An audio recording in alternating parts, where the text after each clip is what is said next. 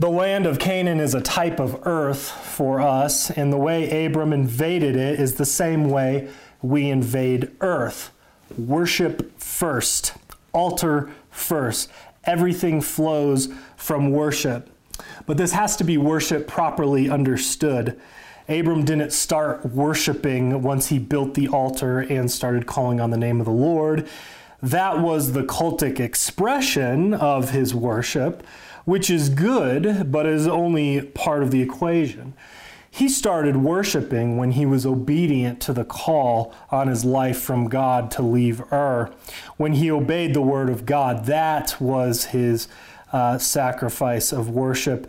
That was when uh, he began worshiping. So, like Abram, this means we give our bodies, we give our lives as a sacrifice to the Lord. And just as Abram's worship included this cultic expression, this solemn ritual involving altar and word, involving symbol and word, we too have cultic expressions of worship. And we do this in the way that the Lord Christ has commanded us. Do this in memorial of me. Abram built an altar and called on the name of the Lord. We have built an altar and we call on the name of that same Lord. And we eat from this altar, which also makes it a table.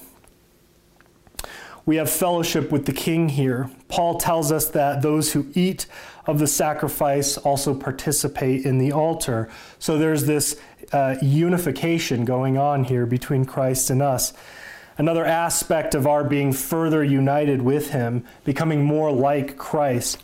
And as Christ makes us more like Himself, He then sends us back out into the world to subdue it, to be ambassadors and warriors for Him.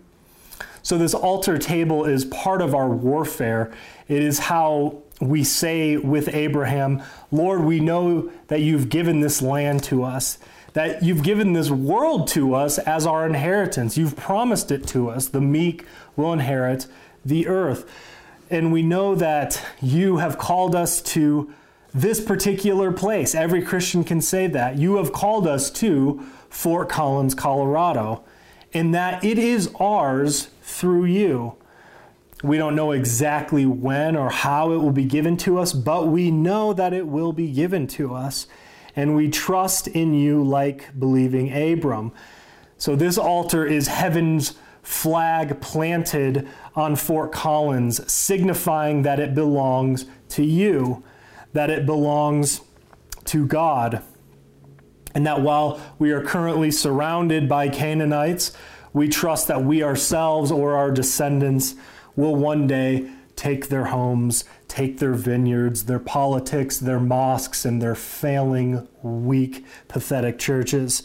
This city belongs to Christ, and we set this altar up to you, Lord, memorializing, memorializing the death of the seed of Abram, which was necessary for our salvation and the enthronement of Christ as King over all cities of the earth and all over all of heaven.